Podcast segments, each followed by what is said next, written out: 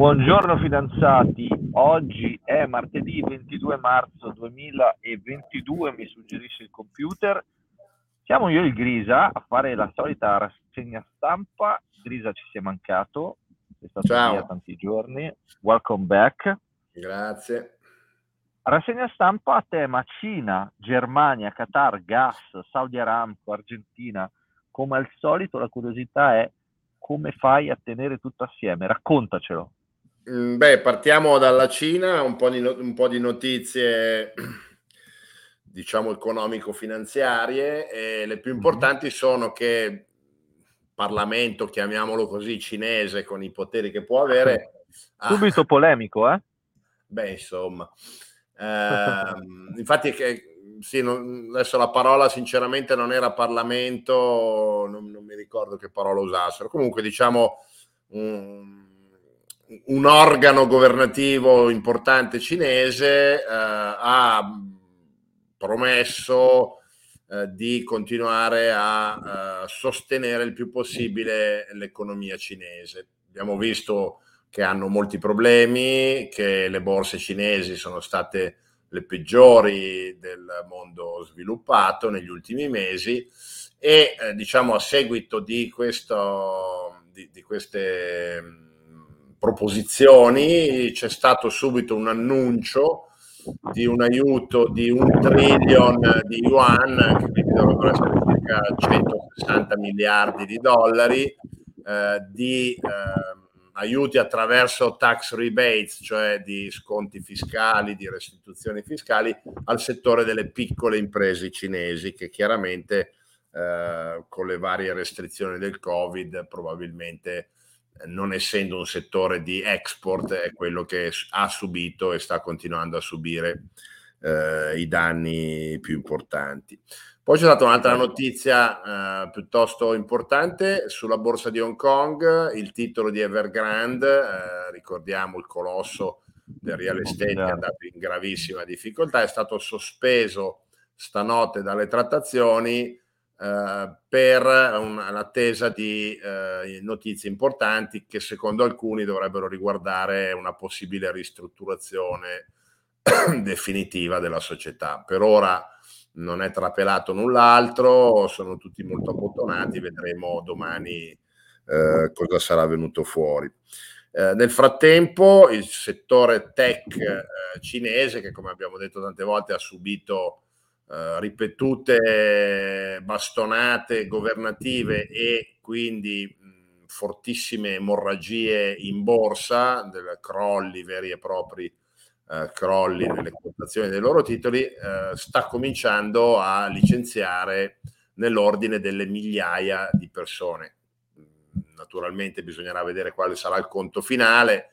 Eh, è chiaro che eh, i paragoni non vanno fatti con una popolazione di un miliardo e 300 milioni, però era, era ovvio che prima o poi si sarebbe arrivati anche questo e potrebbe anche essere una specie di forma di pressione poi delle aziende ehm, sul governo per diciamo limitare le interferenze e le azioni nei loro confronti. Eh, L'ultima Scusa, notizia ti interrompo. Una domanda, nel senso, da quello che dici mi sembra di capire che comunque la Cina abbia raggiunto un po' il suo limite di eh, espansione, cioè crisi del settore tecnologico, necessità di aiutare le piccole e medie imprese.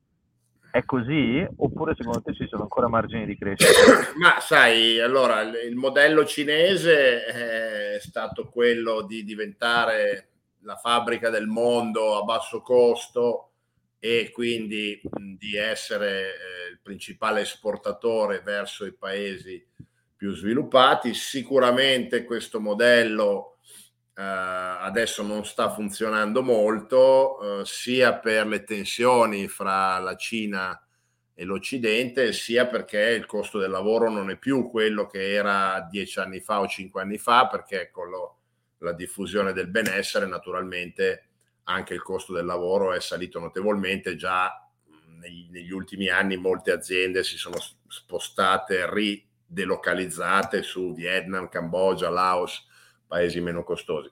Il tentativo di trasformare un'economia basata totalmente su export e su investimenti statali in infrastrutture, ricordiamo che è sempre stata una grandissima parte della crescita economica, oltre al real estate di cui abbiamo già parlato diffusamente, quindi cercare di spostare il fulcro della crescita del PIL sui servizi e sui consumi interni finora non ha avuto uh, l'esito che ci si era prefissati. È chiaro che per diventare un'economia moderna sul modello di quelle occidentali sappiamo che tutte sono intorno al 70-75% di PIL legato ai, eh, ai, servizi e ai consumi interni, quindi ehm, poi magari saranno capaci di creare un nuovo modello che funzionerà meglio, questo, questo lo vedremo. È chiaro che oggi il sistema Cina per vari motivi non sta più funzionando come funzionava qualche anno fa, mettiamola così. Okay. L'ultima okay. notizia eh, che proviene sempre dalla Cina è legata allo Sri Lanka, di cui abbiamo già parlato, in gravissime crisi, gravissima crisi finanziaria e anche economica, e sta trattando eh, proprio con la Cina, che è il suo principale creditore, una, linea di credito, una nuova linea di credito, un'estensione eh, di finanziamento di 2,5 miliardi di dollari che eh, se ottenuta sicuramente potrebbe dare a Sri Lanka un po' di ossigeno. Ricordiamo che stanno facendo fatica a comprare petrolio sul mercato, anche eh, grano, quindi sono proprio in una crisi drammatica. Dall'altra parte stringe sempre di più il cappio del debito eh, dello Sri Lanka nei confronti della Cina, quindi ehm, rapporto che abbiamo visto pericoloso da molti di questi paesi che sono cascati in quella trappola che era un po' no, la Belt and Road Initiative che veniva raccontata come fonte di grande sviluppo, in realtà spesso si è rivelata un, un problema per le nazioni che hanno accettato di parteciparvi e di costruire infrastrutture. E Beh, visto che abbiamo... dentro in teoria, no? Beh, avevano firmato un, una specie di accordo con uh, i tuoi amici dei 5 Stelle. Credo che sia stato abbastanza. Saluto sost... a tutti i 5 Stelle, ciao. Credo che sia stato, se non stracciato, quantomeno insomma, non ufficialmente rinneg- rinnegato abbastanza velocemente dopo. Eravamo stati l'unico paese eh, diciamo di, di, di, area statunitense a, a, prendere un'iniziativa del genere. Ecco.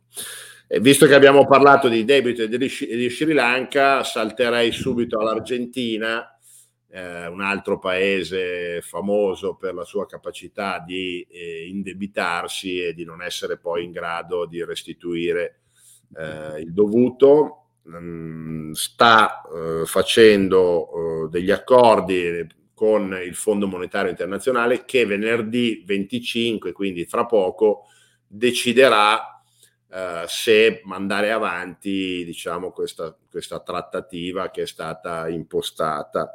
Eh, riguarda 45 miliardi di dollari di debito eh, che sono eh, la quasi totalità di quei 55 miliardi che furono dati nel 2018 quando c'era il presidente Macri quindi eh, diciamo una delle rare presidenze argentine di una certa qualità, eh, non populiste. La, la, cifra era stata concessa per cercare di sostenere il peso, eh, risultato disastroso, il peso è, ha continuato a svalutarsi in maniera inarrestabile, l'inflazione è anche quella al momento inarrestabile. E la cosa curiosa è che questo accordo di ristrutturazione, se verrà confermato, sarà il tredicesimo accordo di ristrutturazione fra Argentina e Fondo Monetario dal 1983, quindi mm. in meno di 40 anni eh, vuol dire che ogni tre o quattro anni l'Argentina va in grave difficoltà. Ci si chiede... E a sto giro? Eh? E a sto giro? A sto giro cosa? Che succede? Come, come la vedi? Ti sto dicendo che stanno, stanno, trattando venerdì c'è la decisione del fondo, se l'accordo si farà sarà su questi 45 miliardi dei 55 che gli erano stati dati, mi viene da chiedermi come sia possibile che riescano sempre a trovare creditori, ecco, considerato che ogni quattro anni vanno in crisi profonda, non sono tutti default, ma eh, sono comunque eh, ristrutturazioni, interventi del Fondo Monetario, quindi un'economia incapace di sostenersi con le proprie risorse e incapace di, diciamo, deviare, di, di, di incanalare le risorse che ottiene evidentemente in modo fruttuoso e fruttifero. Ecco, vengono regolarmente distrutte probabilmente in spesa corrente, un po' come, come fa l'Italia da tanti anni a sua volta, ecco, perché la situazione non è strutturalmente molto diversa. Eh, altri, altri, due argomenti sono, uno è un accordo eh, finalizzato fra Germania e Qatar per il tanto discusso gas. Abbiamo già detto che la Germania insieme all'Italia è la nazione europea che importa più gas russo eh, rispetto al gas eh, in, consumato complessivamente, siamo al 50%. Eh, questa dipendenza era già eh, diciamo entrata in crisi, in discussione con l'invasione dei russi dell'Ucraina nel 2014, quindi sono passati ben otto anni e invece di essere risolta eh, è stata sostanzialmente raddoppiata perché hanno ultimato il, ehm, il, gasdotto, quello che passa sotto il Baltico, quindi viene da chiedersi anche qui eh, come vengano gestite le politiche estere in, in nazioni eh, sviluppate e che dovrebbero avere una, diciamo, una capacità di visione geopolitica che evidentemente non hanno. Ecco.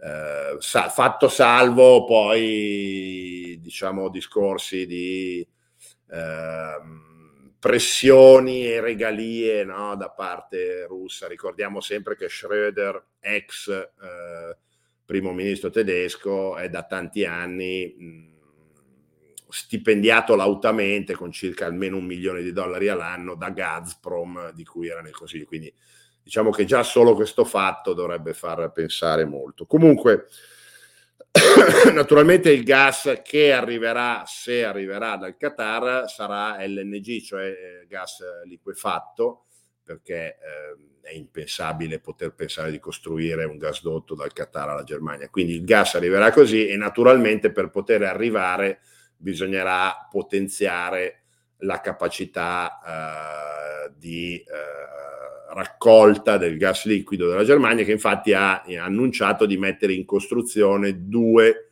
eh, rigassificatori, eh, probabilmente davanti alle coste da qualche parte. Eh, chiaramente non stiamo parlando di operazioni eh, facili e veloci e ricordiamo sempre che il gas liquefatto ha dei costi molto superiori al costo normale che ha avuto il gas russo negli ultimi anni, questo, questo va detto, il gas russo era estremamente economico, eh, una volta poi ammortizzati i costi della, della pipeline, eh, il gas liquefatto viene estratto, deve essere reso liquido in un impianto in loco, trasportato su nave, quindi anche la capacità di trasporto è naturalmente molto inferiore, rigassificato e distribuito, quindi sicuramente ai prezzi di oggi eh, è un'operazione sostenibile.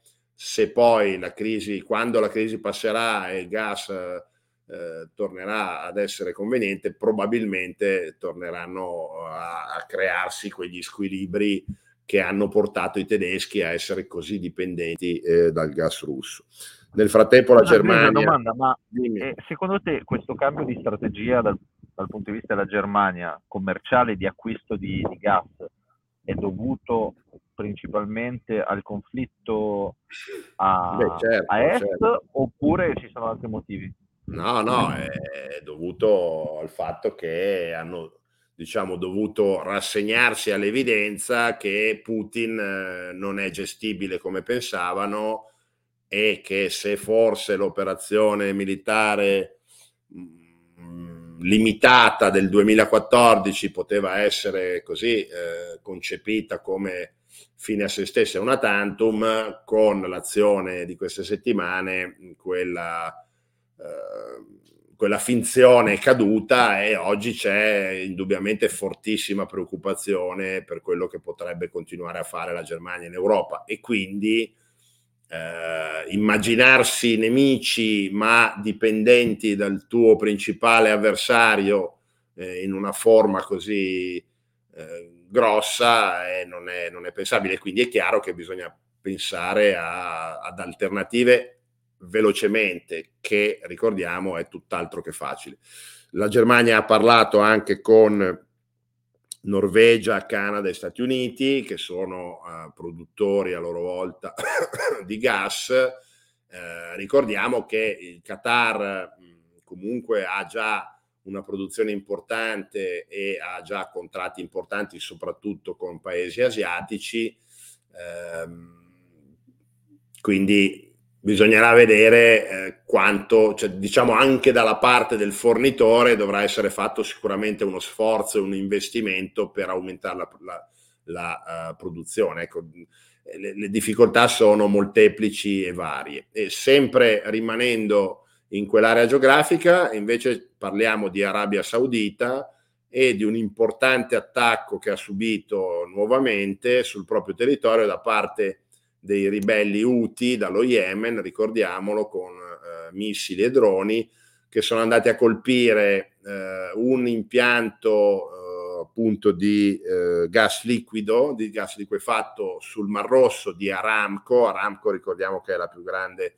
compagnia petrolifera essenzialmente al mondo, tra l'altro ha appena annunciato di aver fatto eh, utili netti per 124 miliardi di dollari l'anno scorso, record di tutti i tempi, il doppio dell'anno precedente, quindi diciamo che la società è molto sana. Il 75% di questi utili viene distribuito come dividendo e va naturalmente al governo saudita perché il 98% della società è ancora nelle mani del governo, solo il 2% è stato collocato quella cifra è quella che tiene in piedi l'equilibrio e la pace sociale in Arabia Saudita sostanzialmente, anche se adesso stanno diciamo cercando da qualche anno con questo nuovo giovane principe che poi diventerà re di diversificare, di eh, chiaramente cercare di eh, sganciarsi dalla, dalla, dalla produzione e vendita semplice di idrocarburi,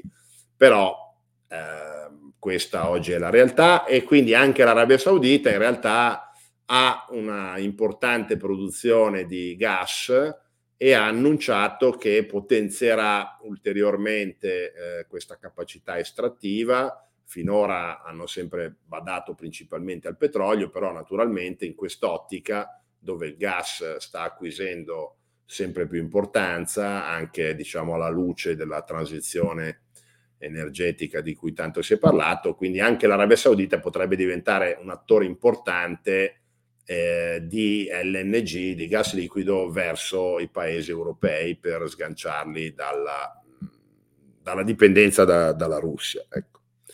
Scusa Grisa, mi sembra molto strano che ci sia un altro conflitto militare al di là di quello tra Russia e Ucraina. Sei sicuro?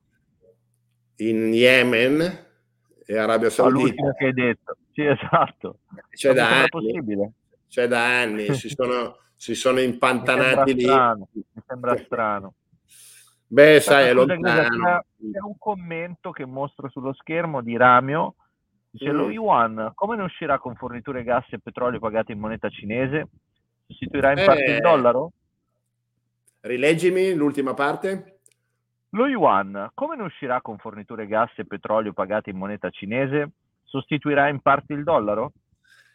Allora, secondo me, fino a che eh, i cittadini dei paesi di, di tre quarti del mondo eh, cercheranno di tramutare loro, loro, i loro denari in dollaro, il dollaro rimarrà la moneta guida del mondo. È vero che oggi eh, questa azione che ha congelato le riserve prima dell'Afghanistan, ricordiamolo che i denari della, della, della, nazione afghana sono stati congelati prima che ci potessero mettere le mani sopra i talebani e poi quello che è stato fatto nei confronti della Banca Centrale Russa, sicuramente saranno un ulteriore fattore eh, per convincere diverse nazioni a cercare di dedollarizzare per uscire appunto da questo potenziale ricatto, capacità di ricatto dei paesi occidentali. Eh, è vero che lo yuan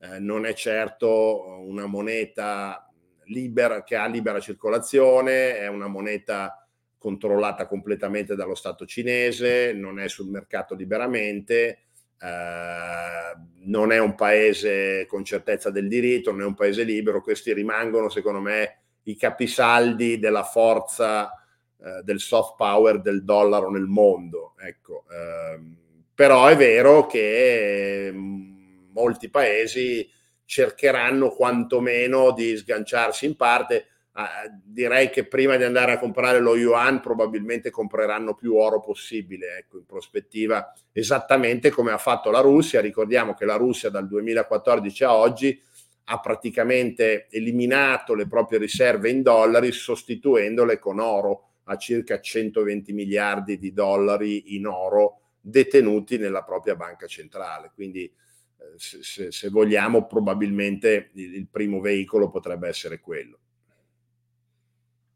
Ottimo, direi, non so se è, altre, è l'ultima bombetta. Era l'ultima, basta. Ah, era l'ultima. Beh, sì. direi che ti hai fatto sognare come al solito. Ramio, grazie per la tua domanda e ci riaggiorniamo presto. Ciao, grazie. Ciao a tutti. Ciao. Ciao ciao. Ciao.